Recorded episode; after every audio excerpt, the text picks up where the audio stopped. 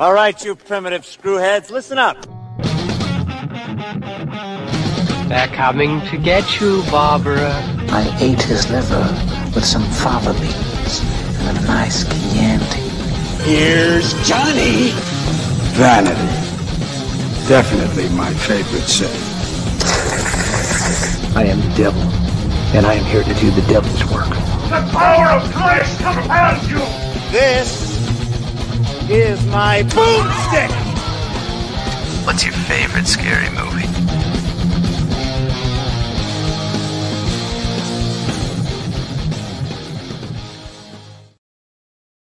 Hello. Whoa, microphone problems. Way to start off. Hello, horror heads, and welcome to Shiver, a horror movie podcast. I'm your host, Daniel DeBona, and you may notice that sitting right here next to me is not Dave this week. Dave is actually in New York doing some sort of young filmmakers thing with his filmmakers club. They're killing it out there. So, uh, all the luck in the world to him. He will be back next week. But I have been joined by first time guest host and horror movie aficionado, Ashley Kavanagh. Ash- Cav, how you doing today? I'm doing great. That's so funny that David's in New York because I'm going to New York tomorrow. yeah, he Switching um, places. He he's like the co-sponsor of the film club at his school and they Oh, that's so managed cool. to get the money together to go to New York and they're like making a short film while they're there it's a whole thing he's Oh, very wait. excited he knows really way cool. more about that side of movies than I do but Cav we're very happy to have you on um I know we, we've we've known each other for a while Mhm. and uh you are a big horror movie fan and Yes, once I am. Once we started e- exchanging some things on on Facebook and stuff, I was like, man, I gotta have her on. So whenever we have somebody on for the first time, one of the things we always ask them is, where did your love for the horror genre start? How did this whole journey get going for you? Um, I I had a hatred for it at first. I was kind of a scaredy cat of a child. Um, I remember That's some of my earliest memories, yeah, with horror is my dad. I was with him in Pennsylvania, and he had put The Grudge on. I think I was like six years old, Oh man, and that traumatized me for a while. Um, and then I don't know, I must have been 10. He put Zombieland on, and that got me into like horror comedy to ease me in to that sort of thing. And then my uh my uncle gave me a box set of the Nightmare on Elm Street DVDs, and have I would fall set. asleep. I would fall asleep to to um, a DVD every night, um, which is the opposite of what you're supposed to do with Freddy Krueger. But yeah, you know, exactly. uh, but my love for Freddy has translated obviously very heavily. Yes. on a poster back there too. Um, so that's I I owe my horror love to Wes Craven and Freddy Krueger for sure. and not not a bad place to get it from. My mine, uh, Nightmare on Elm Street is some of my earliest ones too. I have that exact same box set that you're talking about. Is it the one got- where it, it makes up that he's got like the the hat on it because it ends with New Nightmare? That one. Yes, that's the Yeah. exact same box set that I have. I um and yeah, I love that thing because I do like that is that's one of if not my favorite franchises. So that's one that I revisit Mhm. a lot. I really do like that one. That's that's funny that that you uh you mentioned just the idea of like a dad kind of bringing his daughter into it. Like I'm slowly getting there. My daughter is 12. Aw. And so I'm trying like I'm, I I started to ease her in like with Monster House and oh God, uh I love that. Beetle Beetlejuice. She's a big Beetlejuice fan. We, we got into that one. Um, and I recently took her to see the new Haunted Mansion, and she was Oh, that was so good. We it. just watched that the other Yes. night. I, I like it a lot, and I mean, she was really into like that one really intense attic scene. She she loved that, and so I'm I'm always trying to find ways to kind of ease her in too. Mhm. So that that's pretty cool that you come from that that same side. And Yeah. actually, a really good transition into the movie that we're going to be talking about today, because we are going to be talking about Scary Stories to Tell in the Dark, which is a book series uh, Mhm. from the 90s that Guillermo del Toro decided to bring to life in 2019.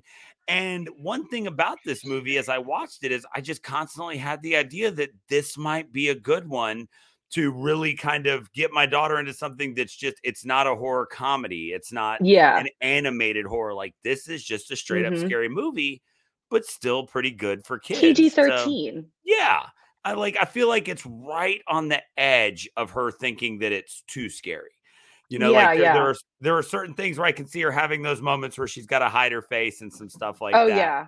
Um, but I can see this one bre- being something that she would be into. So we are talking this movie, and we're going to start off with apt enough, a section that we're calling a child's nightmares, and scary stories to tell in the dark. Is it was a book series. Now, if you're, it just Uh-huh. kind of depends on how old you are. Um, as to whether or not this was like a major part of your childhood. This I feel like it se- was, you know, a big part of a lot of people's childhoods. I, yeah because i remember it being uh, so i like i remember it being a big thing in the 90s when i was in elementary school and i Uh-huh. assume that's when it came out but when i went and did the research i saw this 80s, no? 81 is Uh-huh. it originally came out and so it, it seems to be one of those things that's just kind of timeless Keeps going. yeah, and it just keeps popping back up hmm I think that it is so accessible. But just to start us off here in this section, I mean, what did you think about this movie just kind of as a whole? Overall, I remember hearing about it, you know, obviously years ago when it was put into like pre-production and stuff. And I, these aren't my copies; these are actually my fiance's copies that he got from his mother. But we've had yeah we've had them sitting in our house for a while and i i was really excited to see which adaptations they would be putting into the movie i know the fan favorites are obviously like the pale lady harold the scarecrow um, Right. and the the jangly man uh, from the books and those illustrations the original illustrations you know nightmarish uh, and you still think about them all the time and when i heard the movie was coming out i was very excited and overall the movie it lived up to my expectations in the sense of like that practical effects wise sort of thing. Right. i'm sorry if you hear my cat in the background. He just oh, it's okay. likes to do what he likes to do. Um and so uh it lived up to it practical effects wise like the characters like the monsters they look exactly like the illustrations from the original books. They're so good.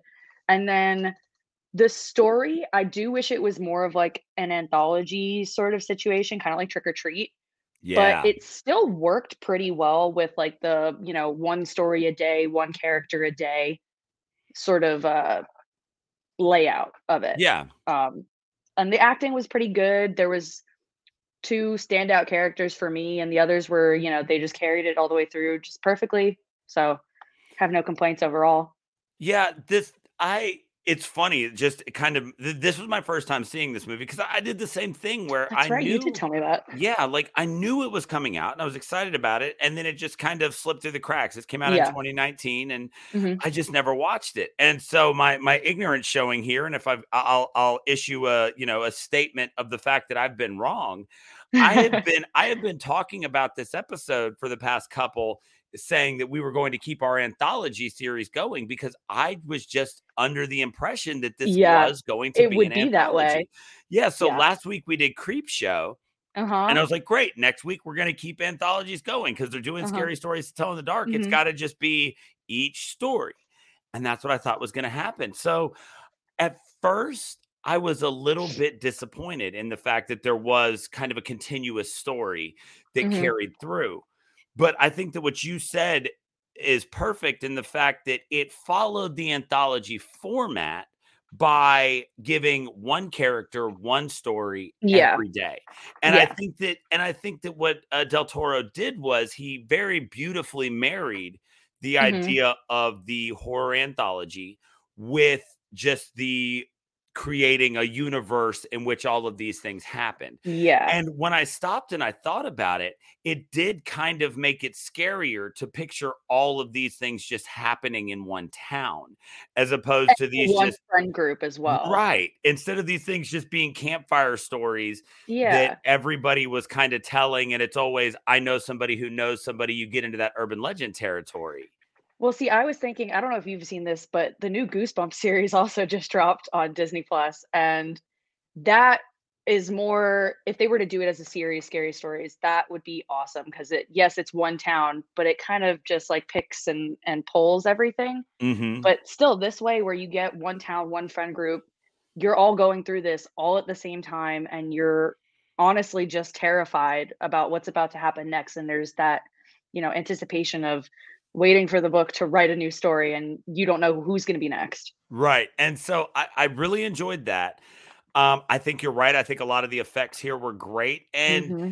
like i said going back to the idea of this being something that can be you know kind of cross generational it's it's not very gory Mm-mm. It's, I, I, mean, honestly, I think the worst cuss word dropped in here was at one point she busted into the house and said, "God damn it," or "God damn," or something like that. I think. Oh no, there's there's definitely some some shits dropped. Oh, okay.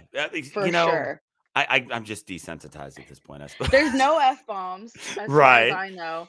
Um, I think we get the odd asshole and right. shit but obviously okay, well, within the PG 13 limits. That's right. She's my daughter. She's heard me say it. She's heard all those things before.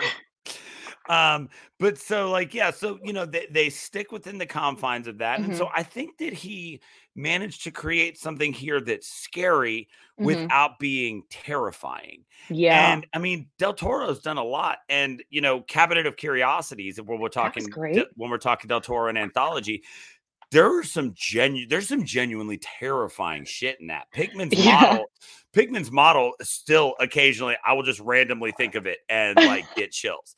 And I know that he didn't direct all of those, but he kind uh-huh. of oversaw it. So we know that this guy is capable of bringing mm-hmm. the scary. Well, and that I, and like Pan's Labyrinth, where it's not necessarily a horror movie, but some of that stuff is downright is, terrifying, though. especially to children, you know? Yes. Oh my. But it's mm. still a perfect intro to like that kind of world, you know? Pan's Labyrinth was far scarier than it had any. Yes, exactly. far scarier. For, for if you're just listening audio wise, yeah. you're missing out great on uh, yeah. some, some great pantomiming here. But that movie was far scarier than it had any business being. Like that oh, was. Oh yeah. That was ridiculous. But so I, I love that this guy always flexes how good he is at doing different things. But one mm-hmm. thing, like you said, that you can always rely on is the special effects that Del Toro is going to bring. I mean, the man has built entire worlds, he's designed entire characters. I mean, he took just these really basic ink and paper illustrations of what these characters should look like. And yeah, sure, they're not always 100% true to mm-hmm. it, but I think that if they had been, they would have been boring. One of the things that made them so scary was the fact that they were flat. Like to to make those things 3D mm-hmm. was an accomplishment and to make them oh, scary. Oh, yeah. So I agree. I think that overall this thing kind of lived up to what I thought it was going to be. It subverted the expectations that I had of what it was going to be and I really enjoyed it. I, I thought that they they brought some some really good stuff here and mm-hmm. they they did manage to pick some of the the really good ones including the one that will always and forever give me nightmares and we will continue to talk about that as we get into our next section in a section that we're called that we're calling the stories write themselves. We've talked about the fact that he subverted the idea of the horror anthology while still kind of creating it and told a multitude of short scary stories mm-hmm. in the guise of an overall thing. So when you look at the story for this movie, uh so let's look at it as two parts. Let's look at it as one as the kind of journey of our main characters and another as how the the actual stories and how they're portrayed on the film. Let's let's kind of do it like that. So take me through what you thought of the story of this of this movie. The story, I like how I mean, obviously we're set off in you know the late 60s it's vietnam war time and and all of this is happening with the draft and it's not something that kids today or even people my age i'm only 25 it's not anything that we'd be necessarily familiar with right, right? but it sets the scene of that nostalgic sort of beginning where it's a small sleepy town and you know you've got a kind of a narrator and talking about all these happenings in the world around this small town and you get the main character. And the main character is you know a shy girl. She's kind of the loser of town or whatever and she's sent on this tailspin journey with her friends. Right. And i like that story aspect. I mean that's kind of a i don't even want to say overdone because it's not overdone. It's one of the perfect like kind of tropes for horror movies or those like a hero's journey sort of situations, right. you know, or folk tales or anything like that. But I liked I liked the story in the sense that, like we said, you're getting this all within one friend group. So you're not gonna get confused as to who's who, how are they connected, how are we why are we supposed to care about this one character versus should we care more about this character? It's all kind of rolled into one cohesive where they kind of just drop like flies sort of thing, I guess, you Right. know. Yeah, I mean, and that idea of the the friend group that's that's slowly losing people. I, you're Yeah. talking about tropes. I mean, that was a great way to keep that in there. I mean, that's that's the that's a trademark of good Yeah. horror, right? So, I mean, you go you go to any slasher, and it's always Mhm. one group of friends that are getting killed. I mean, you go your screams, your Fridays, your, Mhm. nightmares. It's always the same group of people getting picked off one by one. So again, taking a trope and changing it and bending it to fit what he needed it to do for this movie. So I agree. I think that that was a really good element to this. Um, I, I really like the idea of this. It wasn't. I I had this thought in my head when I kind of thought I saw where the movie was going to go, where they were going to read the stories and then they were going to play out.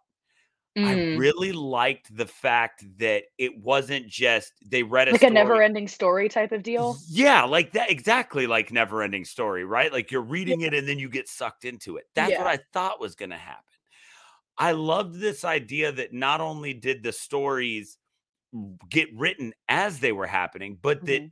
the people in their friend group were specifically the characters in the story because Yeah. it, it added an element of tension and you know maybe they can get there and stop it when they Yeah. it's like oh okay shit this is happening to augie we know where he lives like let's get there and stop it from happening it wasn't just reading a story about some guy named steve and trying to figure out who you had to talk to in a little while and then be like Yeah. oh wait who's hurt you know like it like when they read it it was like oh my god there's a kid named august in this story. Yeah. and then and then they were like oh wait that's augie's name. You know like that type of stuff i think really added to it.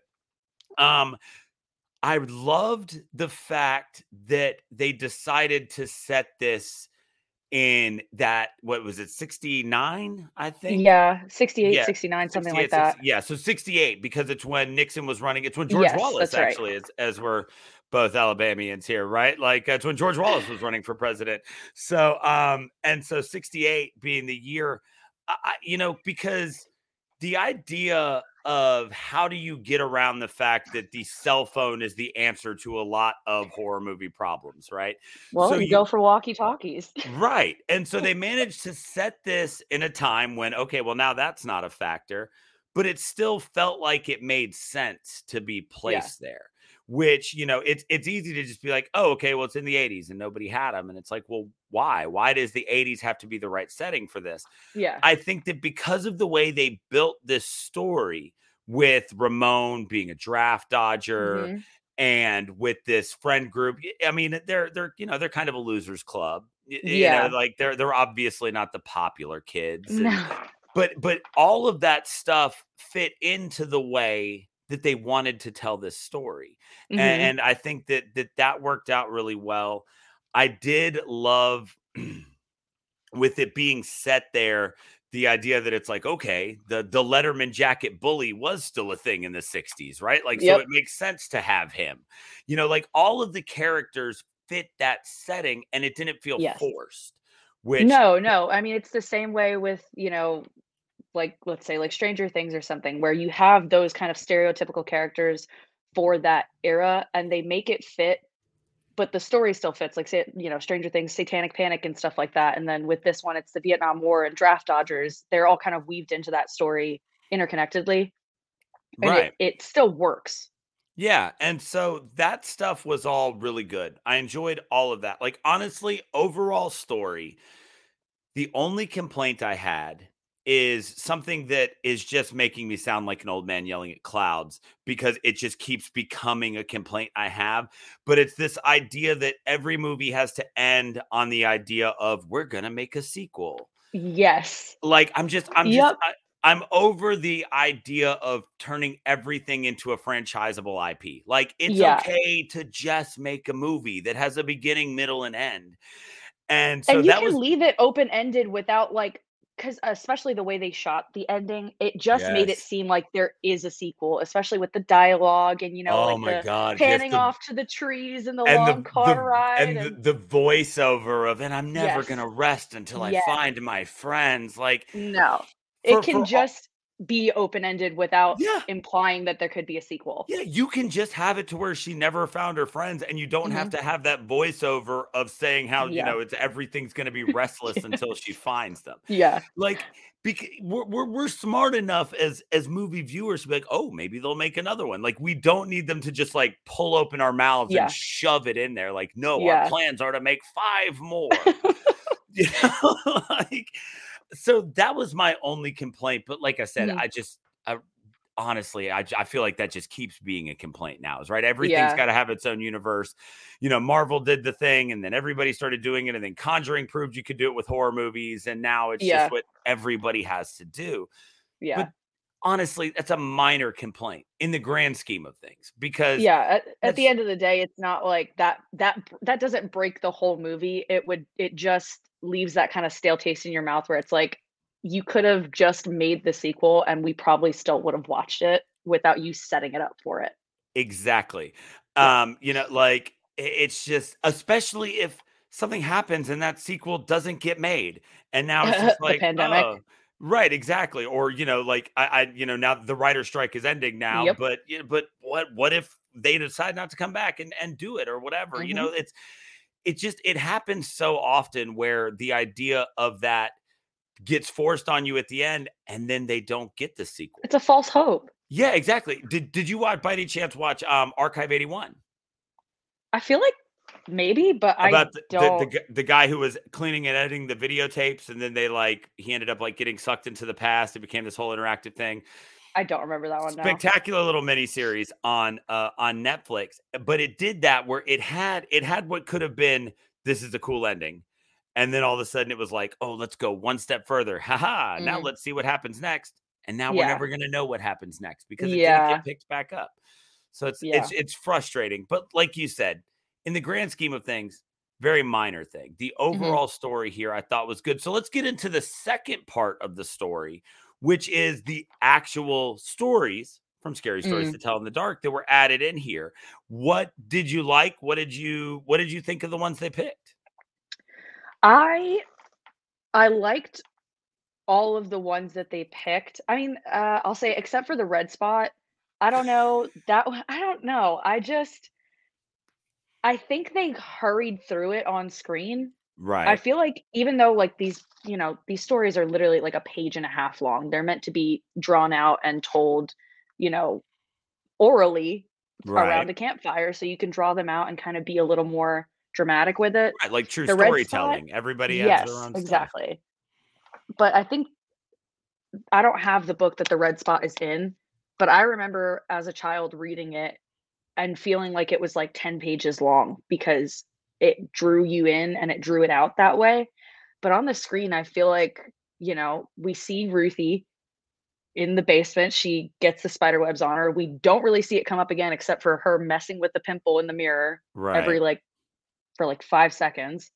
And then all of a sudden it just happens and then it's over like that. And that's the one instance where they do get to the person on time in the movie. Yeah. You know, it was when so as I'm watching it and I see her start to mess with the pimple, that's the, the exact thought I had. I was like, oh shit, they're putting the red spot in this. Yeah. And I had that same thought where I was like, oh, like, mm, uh, so, uh, you know, i i i- for anybody who listens all the time, in, or in case you don't, just something that's common knowledge about me, I don't, I don't, I don't flux with spiders. I oh just, no, you're I just-?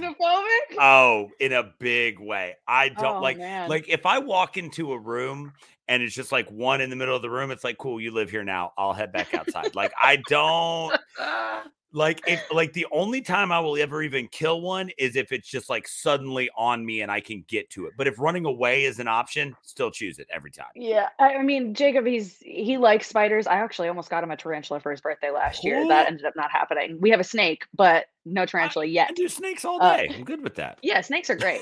but no, uh, if there's a spider around, we usually just get like the cellar spiders. But if I see one that's different than that, I'm like, you're the spider like cer- self-certified expert. You make sure that's not a black widow and it's not a brown recluse. and we'll leave him there. But Mm. if he's in the shower, he has to move because that's also my space. He can sit in the corners, but if he's encroaching onto my space, you got to move him outside or to another corner. Yeah, I, I have I have a real I have a real tentative accord with spiders at my house where it's like, look, you're you're on the porch, Yeah, right? Like, great, that's great. I love to be able to sit out here and not get eat up by mosquitoes, right? Exactly. This is spectacular. I'm going to pretend Exactly. you're not there. I'm not going to acknowledge you, but I'm not. I'm not going to kill you. But I'm sorry. Mhm. Once once you're in the house, option one is run away. Like, but if I'm sitting down and then I can see you, it's it's over for you, Chief. Like, oh if- man. But like I said, I'm not. I'm not going to go chase one into the corner. But oh if I yeah. but if I suddenly look down and there's one right there, sorry, man, you you bro- you broke the rules. The rules are you live out there. I live here. I do not um, blame you. And so I remember seeing that they. So I remember watching and and they were like, and it was like, oh god. that I she starts picking with the pimple, and I'm like, oh, it's gonna be the Mhm. red spot. And I was like, okay, there's no way it's going to be like that bad, right? Because you were right. It almost that was the one story that almost felt like a B storyline. Right? Yeah. Like that was the one that kind of ran in the background over Yeah. the course of some other stuff happening. So I was like, yeah. maybe we're just gonna, mm, but mm, like I can't even, I can't. See, for you, that was me with the toe stew. Where's my big toe? Oh, yeah, no, like when the when the hair popped out or when the leg popped out and she touched it and it bent, like my stomach was, mm, and Yeah. and even though you know it was clearly and obviously CGI, just seeing Yeah. a woman covered in spiders in a room covered in spiders yeah, was was more than I was mentally prepared to Got handle. some clenching muscles going on and Oh just yeah. yeah. So so as much as I want to say like they didn't do it justice, I was one you mm, like Yeah. in that in that moment a piece of coal in my fist would have been a diamond because I was I was done. Yeah. So I I absolutely understand what you're saying, but I did kind of like the way they brought that one to life. yeah and i definitely see that as like for people i mean arachnophobia is such a common fear amongst Right. people that like they i'm sh- they just had to include that because it's gonna get most people and i just happen to be one of those people that like i'm not deathly afraid of spiders so i'm like that that's terrifying but also in like a measured context i'm like but not realistic so i'm like i don't know you know it's, it's one of those see, you say not real. You say not realistic, but as somebody who's afraid of spiders, I'm like, no, I can totally see one laying a billion eggs inside my cheek, and that's a thing that could It's happen. like So that now- that myth that happens where it's like you swallowed at least six spiders in your sleep a year or whatever it is. Right, exactly. Or the the thing where you know people are always like, "Oh, I knew somebody who ate some chewing gum, and it turns out it was a bunch of spiders' eggs or whatever." What? I don't. I've never of- heard that. But Oh, it's it's one of those urban legends, like you know, getting a fried rat in your KFC or whatever. Like, Oh, yeah, yeah. it's just or or or there's the one about the person who bought a cactus and one day it just started shaking and then it exploded with spiders. Have you never heard that one either? no. See, as an arachnophobic, I'm somehow drawn to these ideas of urban legends about. Well, I mean, like we had we had different. Or, I mean, I grew up in New York City, so like we didn't have a lot of nature around. So you know, our urban legends and like our are about Timberland are- boots. No, yeah, that and bed bugs. That is a New Yorker's biggest fear. Ah, okay. Bed bugs. That, Those okay. were our horror stories growing up. Fair. Yep. So okay, so so that one that one not so much. What'd you think of the others?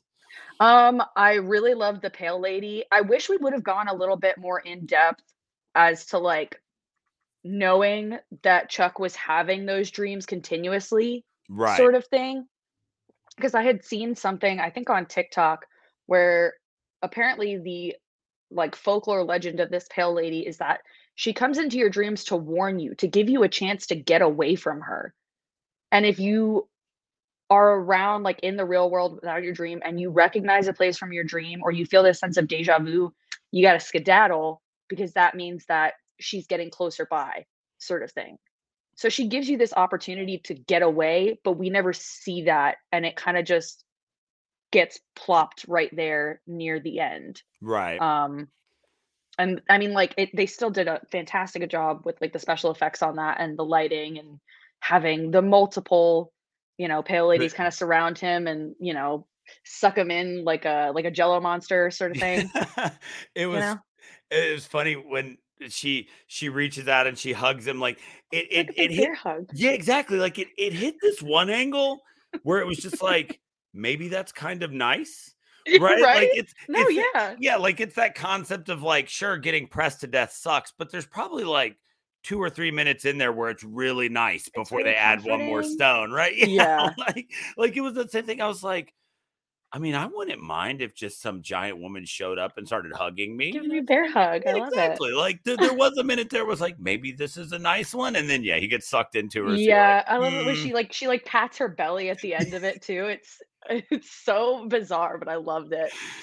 And then the um what was it? Harold. We have to talk about Harold, obviously. yeah. That's you know, uh everybody remembers the Harold illustrations from the book and I I liked what they did with it and I was confused as to why Tommy hated the scarecrow so much at first. But then I remembered that the original story in the book was the two farmers who had him based his like facial features off of another farmer they hated. And so Right. anytime something went wrong in their lives, they would take it out on the scarecrow. And I was like, oh, well, I guess, you know, Tommy's mom was yelling at him and are you drunk again? And, you know, you have to go deliver these eggs. And so he, he took everything out on this scarecrow because I guess he didn't have any siblings right, sort of thing. and yeah, that was his and, outlet. and and because and because the losers club, you know, kind of banded up against him and ran away. So Yep. only- He's he's having a bad night. So Yeah, he it was- to it take was- it out on the scarecrow. it was it was a rough night to be a jock who was very excited to just get enrolled in the army. Yeah, uh, no, what, what he says, like it's no shock that he wanted to go, you know, shoot some commies or whatever it was. Yeah, exactly. I the the Harold one I thought I thought they they did a fine job with that Mhm. one. It like I again that was one where it was a good combination of practical effects and CGI with Mhm. him walking. I I did really like that one.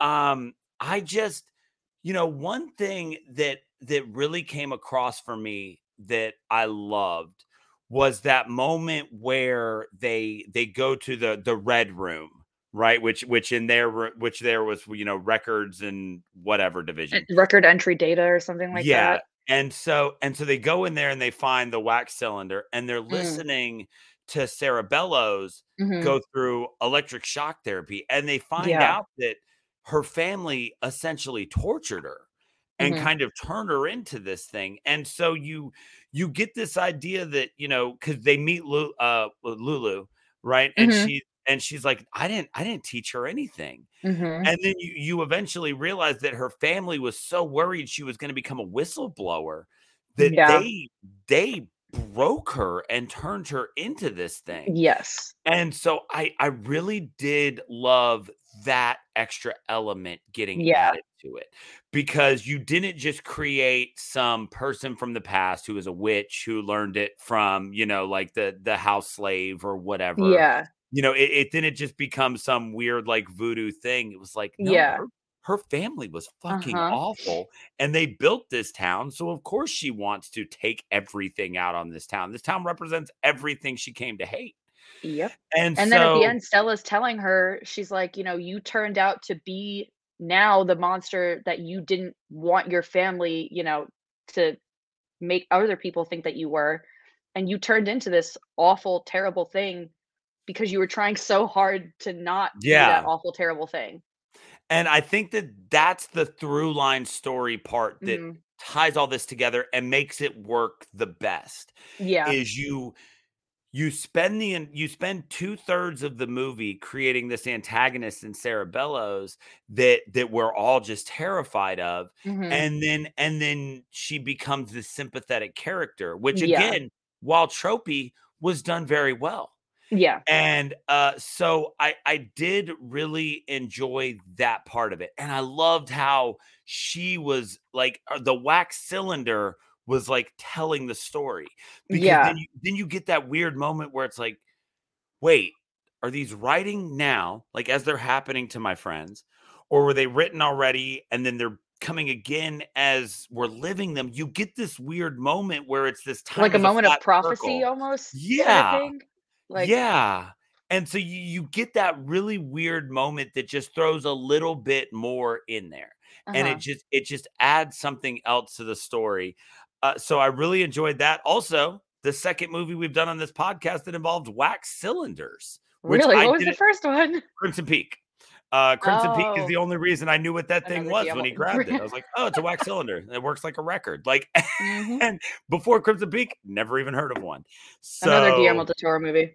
yeah, exactly. like, Is it? Does he have a thing for wax cylinders? Are they in any of his, uh, any of his other stuff? Do we know about? Uh, you know what? Like, I wouldn't be surprised to go back and watch Hellboy Right? and find one at this point, right? Oh Like, my it- it- gosh! It, fits. It fits the. It fits the lore of Hellboy, which started during. I know World there's War an II, old right? Victrola in Hellboy, and they have a record player, but I don't know about a wax cylinder. Maybe he's just really into old audio. Maybe. Like that's Yeah. just he's just Yeah. he's just fascinated by the history of recording audio. It is interesting, I will say. It's- you're not wrong. So you know, as as as the stories kept playing out, so you had mentioned that the one that was the for you was the big toe. Why did that one get you so bad?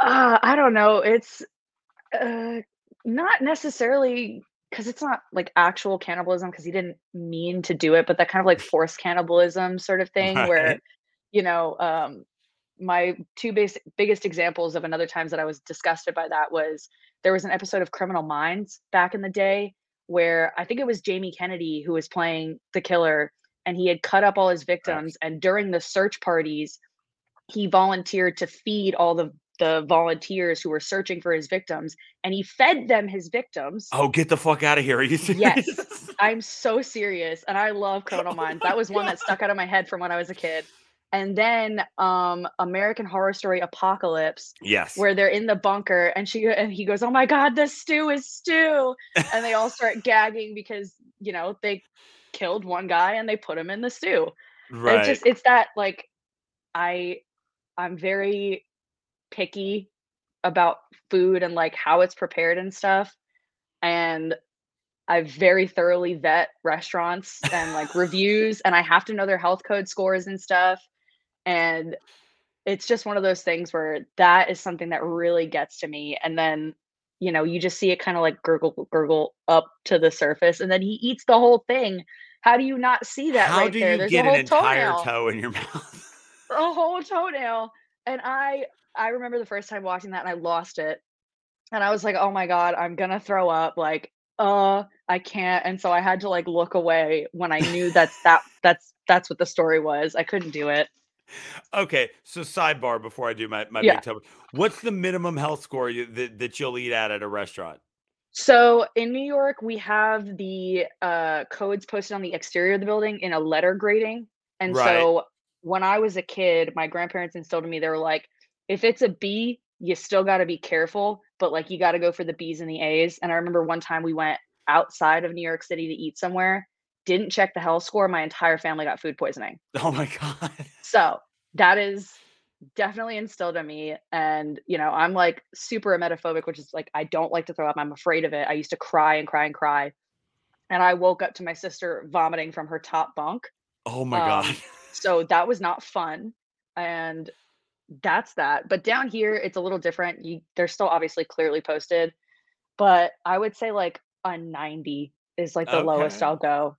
Okay. It, it's, It's I, I have to, it's you know. it's funny getting getting some some knowledge of how that works. Um, and I'll I promise I'll get back on the rails in a minute. But you say that the the uh, the letter health scores are posted on the Mhm. outside. I was watching Bob's Burgers and I saw them do that with like the the letter rating and they posted it in the window and I was like, health scores aren't done in letters. This is stupid. Now I know that it is in New. York City they are, and I mean I'm pretty sure Bob's Burgers probably takes place in either Jersey like- or Long Island, maybe. We're not say, sure. it's- They never yeah, say. kind of seemed like Jersey. But I think some places in Jersey, like some, you know, jurisdictions do it like that up there as well. Well, there we go. For for for me with the big toe, the part that gets me is when it came to campfire stories Mhm. and and the the the stories that you would tell your friends at sleepovers and it was always the stories about someone who was looking for something that was taken from them Yeah. that got me. You know, it was always the story about like some woman who died and her husband dug her up because he wanted her necklace or something like that. The and then she- Golden Arm. That's what these Golden stories Arm. are based off Yes. of. Yes, the golden arm. Those are the ones that always messed with me because Really? yeah, because it's commonplace to when somebody dies to like split their stuff up, right? Yeah. And you know, estate sales are a thing. Oh It's yeah, one- like bringing an unknown object into your house, sort of thing, and right. Like the owner the comes rea- looking for it. It's one of the reasons I I don't mess with estate sales because I'm like I'm not about to.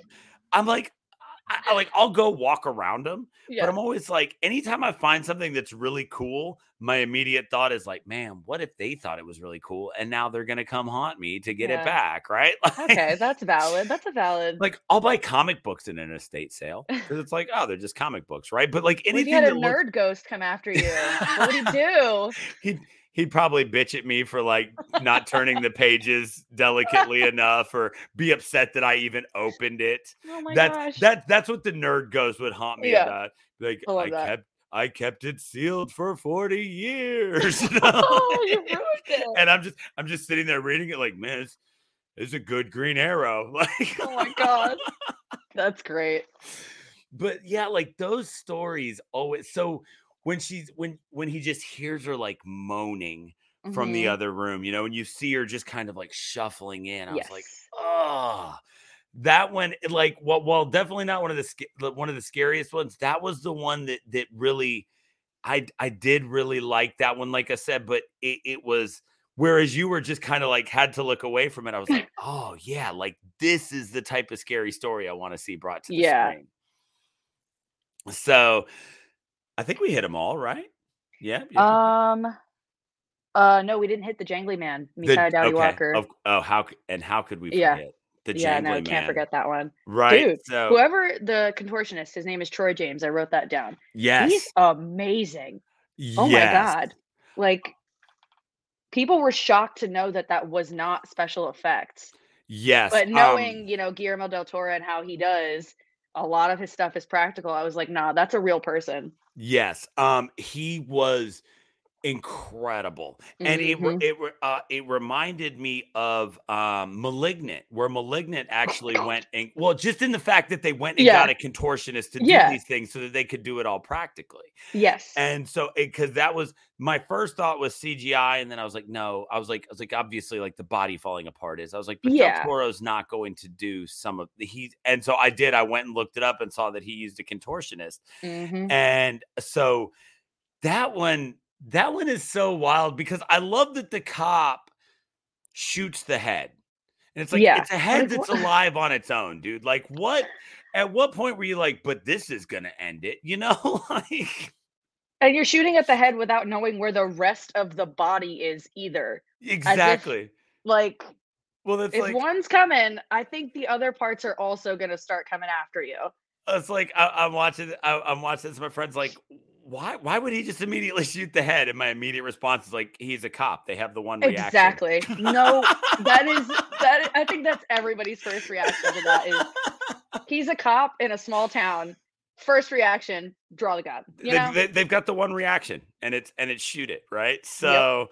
Um, but yeah, they they did a great. I loved I loved the way that the body parts all fell through the chimney. I loved watching him squeeze through the the prison bars. yes, like they just they they did so and that was going into this the jangly man was the one where i was like i need that one to be there because Yeah. that one in the book you're talking about ones that feel like they just kept going yes, like the the dread and the descriptions of that one were Mm-hmm. were so good so that was one that i was definitely very happy to see make it to the yeah, it was great, and you know the the whole Me Tie Doughty Walker.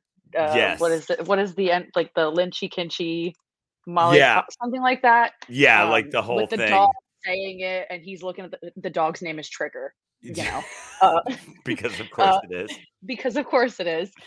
He, he's looking at the dog. He's like, "What's up, buddy?" It's like you're you're talking to your dog, but it's so hard to believe that these kids are telling the truth, as if Right. you know your dog is going to talk back to you and tell you what's going on. yeah We're not gonna we're gonna suspend all you know belief of reality for that one. right but just just in that moment because he's a good boy Just in Um, that mo- yes, he is. He's a very cute dog. very much so so one of the things that made this uh this kind of world work where all these stories could happen was the actors and the characters who kind of Mhm. brought it all to life so in a section that we're calling sarah bellows and the rest take me through who stood out for you in this movie either good or bad Chuck. Yes. That kid, uh, what is his name? Austin ja- Zajur. Austin uh, uh yeah, Zajur. Z A for anybody listening, it's Z A J U R, and I Yes. don't know either. I am unsure on how to pronounce that, but he was like perfect comedic relief for that movie. And Augie was, you know, up until his demise, he was pretty funny, you know, with him and Chuck always going back and forth on like, oh, well, you like all the girls, and it's like, ah, shut up, whatever, you know. They're kind of du- Right. duo ship there. Um, I liked the character of Stella. I didn't think that Zoe Margaret Coletti, who played her, I didn't think she had very strong skills when it came to kind of portraying anguish and like fear.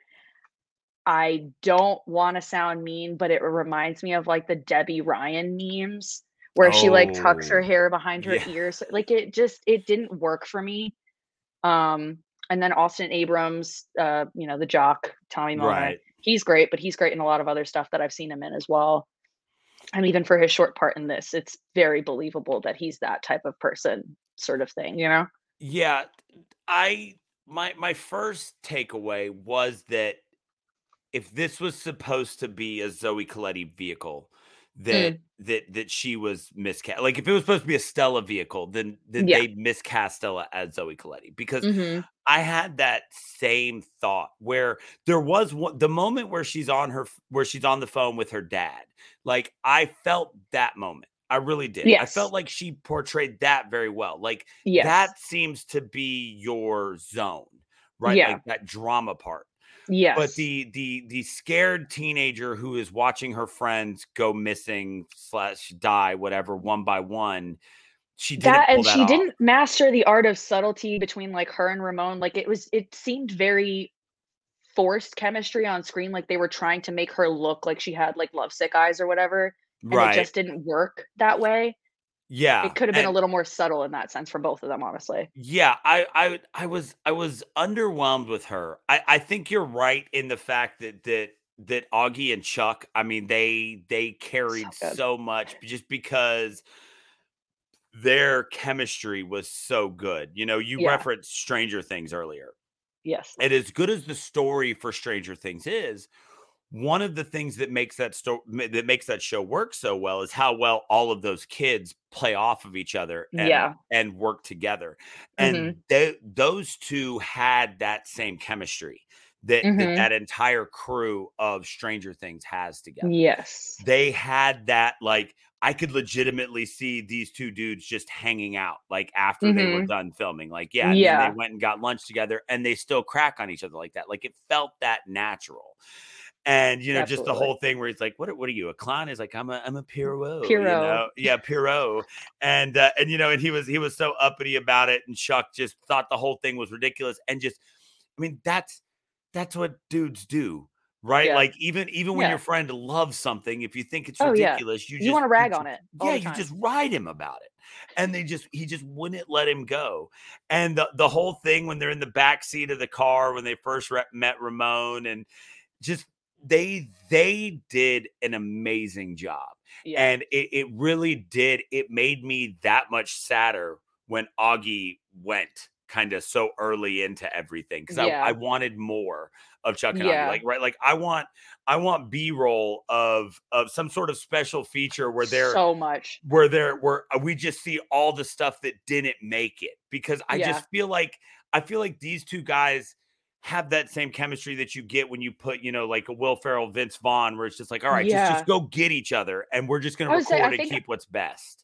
I'm not sure if this is true, but it seems like it would be that, you know, Austin Zajur, it feels like he improved a lot of his like little one-liners and quips Right. because for the rest of like the one-liners and quips for the other characters, they seem so forced and written.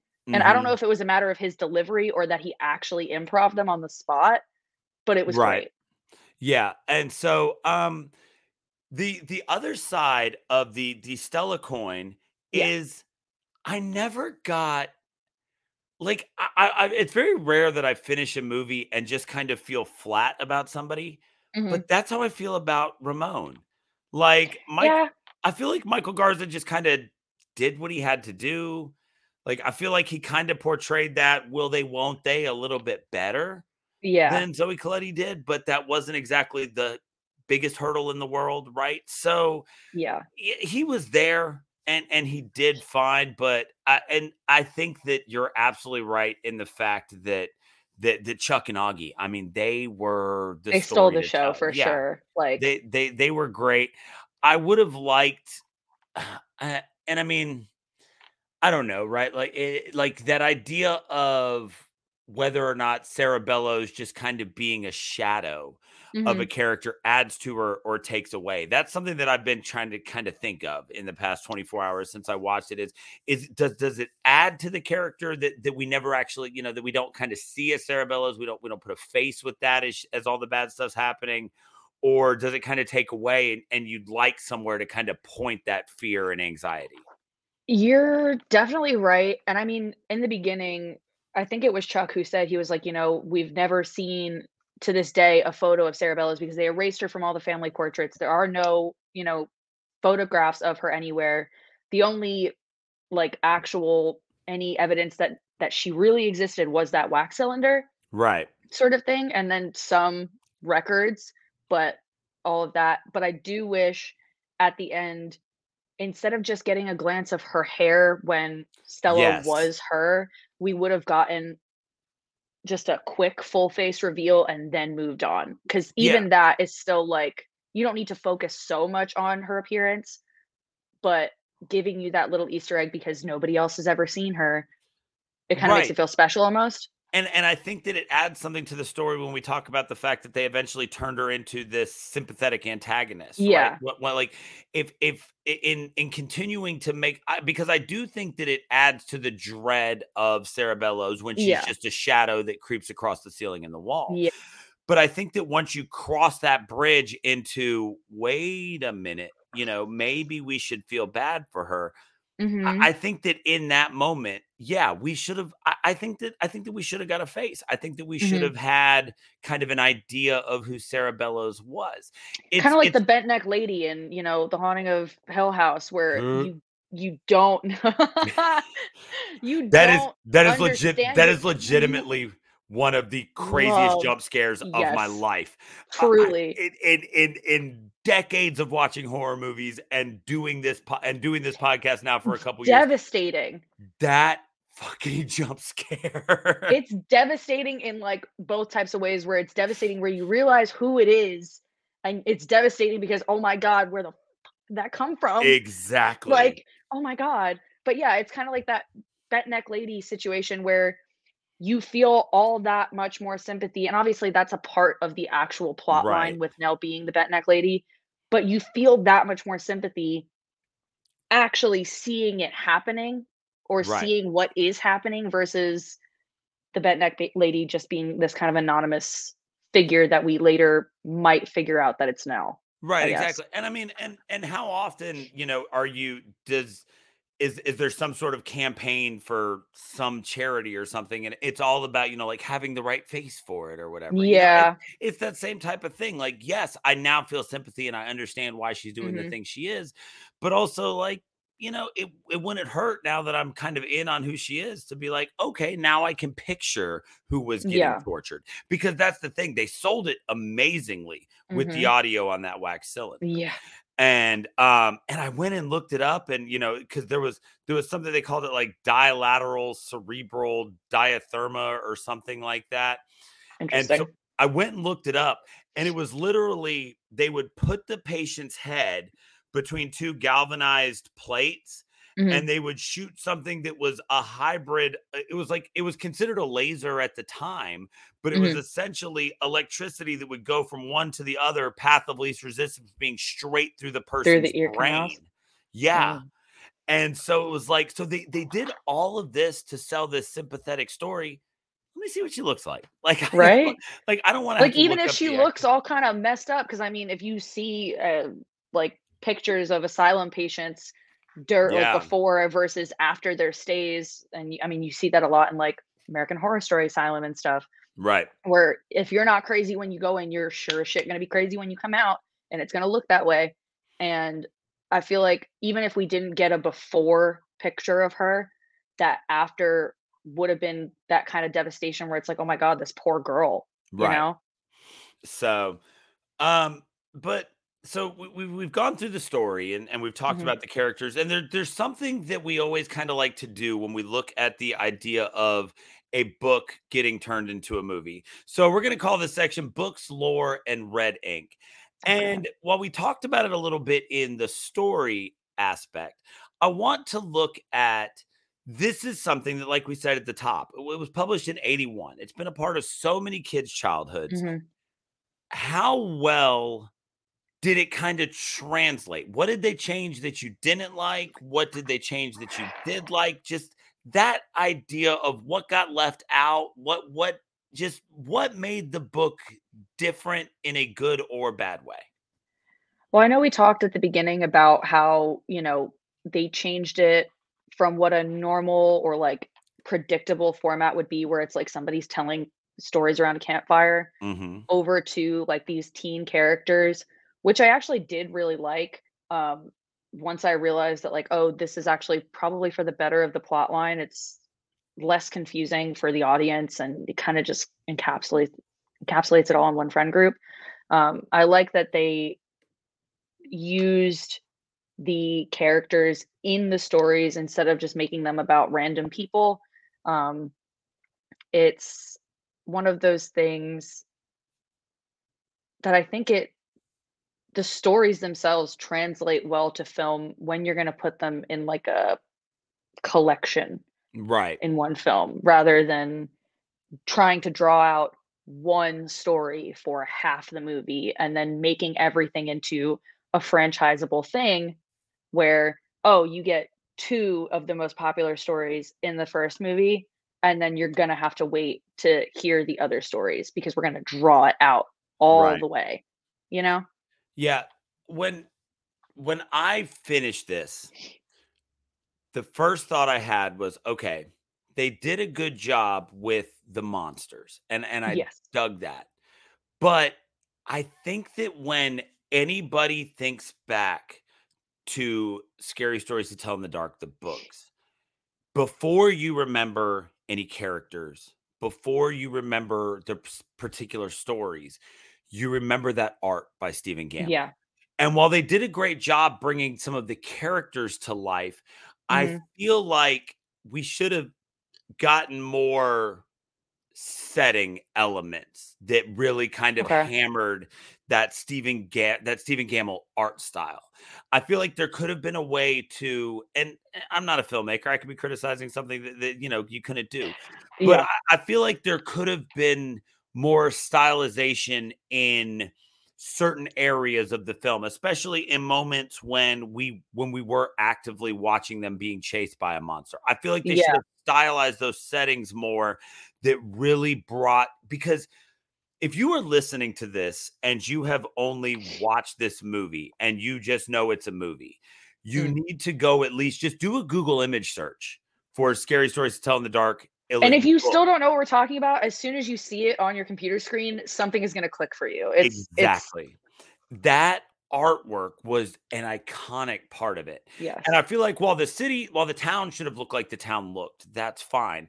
I feel like whenever we were actively engaged in a monster scenario where a story was being written, I would have liked to see a stylistic change kind of in setting and shooting, kind of like we got with the Red Room thing, where Yeah. the, where they, they changed out the lights. That one I felt was executed very well because by those long shots down the hallway and the spinning cameras and realizing that there were multiple pale ladies and the red Mhm. lights, all of that stylistically felt like it fit that concept more, especially the idea of throwing it gives you that one- sense of dread and that impending doom and you know there's just no escaping it it's gonna keep and keep and keep going and they did it very well with the camera then- work on that for and sure. And then you throw that one color over everything, and you're immediately reminded that that these weren't graphically illust like graphically colored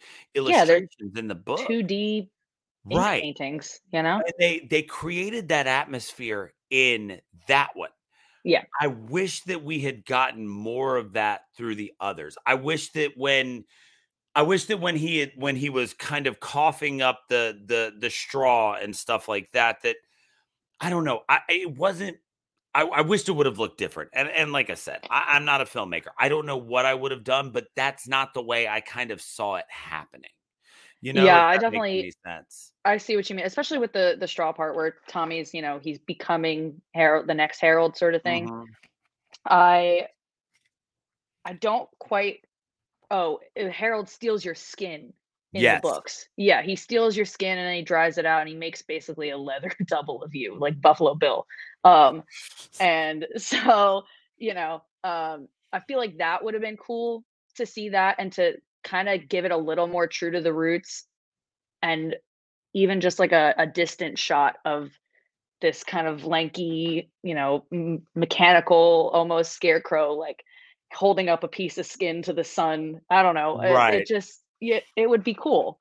Yeah, again, you know, it, yeah, it's just that whole idea of it's like, I, I, you know, I'm not not criticizing, just just just No, something that I wish would have been done a little bit differently Yeah. because I feel like for as much as this did justice to the stories, I feel like it did not do justice to the illustrations that were Yeah. in that that were such a big part of I was going to say, those are such an important part of why we remember the Right. so much. And so that that was that was my biggest complaint about the translation um from from book to film i think that you're Mhm. absolutely right in this idea of yeah we're going to give you two of the ones you really want now hang around and we'll you know we'll do two more or whatever that's just a frustrating thing like i said like i Mhm. talked about at the top it's it's Mhm. okay to just to just make a movie like it really Mhm. is Yeah. so well i mean i think we've hit it all so I think it's so. It's about that time where we are going to rate this movie. So we just like to remind everybody at this point in the podcast that we only rate a movie against itself, as it would not be fair to compare something like Scary Stories to Tell in the Dark to Night of the Living Dead. They're just not comparable. So what we do is we create a unique rating system for every movie. And Cav, as the guest host, you get to pick what that rating system will be. So we rate out of a possible five. What are we rating out of possible five of? I would say to rate the overall translation of it into a PG 13 horror movie, just through and through, base it just off of that. And I think that'd be, you know, perfect to rate it against itself. Okay, so but so what five what? Like we don't do stars. We we need five somethings. Ooh, ooh, um, hmm. Scarecrows? Sure. Let's do it. Okay, so I out of, a like possible, scarecrows. out of a possible five scarecrows, what are you giving scary stories to tell in the dark? I would say three and a lower half. Three and a lower half. Yeah. well played. Well played. Um, I'm kind of right there with you. Um, I think that this was very good and I did enjoy it a lot. Uh, I do think that the performance by Zoe Colletti as Stella kind of took away Mhm. I do believe that there, there's something there. I did want some more of the the artwork, Yeah. and so I, you know, I kind of rate that how much, you know, how much am I willing to take away for those things, and and I feel like that's worth right around taking a, taking away one and a half. Mhm. However, the dad in me is going to give it a. I'm going to add the upper half because Okay. I do appreciate the fact that Del Toro created a movie here that I'm excited to try to watch with my daughter. And Yeah. so and so that is, you know, that is just a mushy, you know, just kind of Yeah. thing to do. But I am gonna go for it. I'm, I'm gonna go, I'm gonna go for scarecrows on this because I, I do think that while there are definitely some flaws here, what Mhm. was created is something that is a great bridge Mm-hmm. for somebody like me who's been watching these forever and loves them to try to pass that on to my child who I'm kind of just trying to look uh you you're a daughter so you Yes. you may remember these moments but as a dad it's hard to find things that you like that your daughter gives a shit about Like, yeah. Oh, definitely. Oh, my, like me and my dad, uh, later on it became horror movies, but early on it was like music and stuff. right. And that's something we still talk about. But I mean, I don't have any kids of my own currently, but our niece, she's just now starting to get into that like Yeah. Halloween spooky vibe. She got a skeleton for her birthday that she carries around everywhere. It's adorable. Yes, Um, great. But this movie, she's not quite ready for it. She's five, but you know, hopefully in another five or so years, I can be like, oh, well, this will be great to watch with her. You know, Yeah. once she starts getting into it more. it's you know my you know, like me and my daughter can't do music she's she's she's a country music fan you know i'm like me and my sons we we've got no issues you know we watch Yeah. wrestling we watch cartoons you know we're here for it all this this is like the trying to get her into like scary stuff is Yeah. is something that i feel like we might be able to do like i feel like Yeah. I've, I've i've you know primed that There's a little hook in there, and it's- Yeah, it's- exactly so so i'm gonna go for which when we average that out it's 375 for anybody Yeah. who listens we don't do quarters so we're gonna call it a three and a half oh no 375 uh, yeah we'll, we'll call it a I'd three and a say half honestly, we can call it a four. yeah It's not. It's So- really not that different between that Right. three and a half and four. So we're we're right in there. The official score being a four scarecrows out of a possible five for scary stories to tell in the dark. Cav, you've been awesome. Uh, it's hard to so believe this is your first time coming on I and doing know. this. I think you were great. Um, we would love to have you back. If Slaughterhouse becomes a panel discussion, then that would be so fun. if if that goes full roundtable, then we will definitely be back. Um, I see for the people watching, you've got your Instagram on here, but do you want to throw out any of that for um anybody who's listening? Um, Instagram is just gonna be Cav Marie. TikTok is Cav Marie 13 if you want to follow me there. I don't post a whole bunch of horror content other than the occasional, you know, the ranking filters that they do nowadays Oh, yeah. on TikTok. I love doing those. They're so fun. people people really roasted me for my Scream one. Um, Oh, but, really? What what would you get the most heat for on your Scream one? uh, I think I think I put Charlie somewhere in like my top five, and they were like, "You put Charlie above." I think it was Mickey, and I was like, "I like Charlie. I'm sorry, I really liked Charlie and Jill. I think Scream Four is the better of the franchise, but that's me, you know. oh well, they really roasted me for that one though. Well, fair enough. So um, make sure you follow Cav. Uh, she's she's when when she does post stuff, it's great. You're also a big festival goer, right? So yeah, yeah. yes, So music oh, festivals. Yeah, so always posting quality content over there. And while you're out there looking for people to follow, if you are listening and not following, make sure you head to shiverpod.com where you can find links to all of our social media outlets. We are on Facebook, Instagram, Twitter, and YouTube. All of those places at ShiverPod. You can find us in all of those. Instagram is where we are the most active. That's where we post the movie we're going to be doing for this week. I try to come up with a couple memes a week, usually take the weekends off. So I do what I can. Um, and also if you are list if you are watching live with our release schedule, this might not be out in time for if you're listening, but Dave and our uh, Dave and I are going to be at Spooky Empire in Orlando, October 27th, 28th, and 29th. So um, so if you find yourself in the Orlando area and you want to have a beer, we've got stickers. We love to give out hugs. Find us at Spooky Empire. If you watch us live, you'll know what we look like. If you don't, I'm the I'm the taller white one. He's the shorter Cuban one. It'll be all right. We're probably, you know, I doubt that we'll. I, I like to think we'll stand out, but we won't. It's a horror movie convention, and we're not going to be in cosplay, so we'll probably blend in better than a lot of people. But so make sure you check us out. Like I said, links to all those things on shiverpod.com, as well as links to buy our merchandise, like our fearfully and wonderfully made shirt with Dave and I as Frankenstein's monsters. So make sure you check all of those things out. We appreciate everybody who's listening. Cav, thank you for coming on. It's been Thank you really so much for having me. And since Dave isn't here, I'm the one who gets to say it. But fright you very much.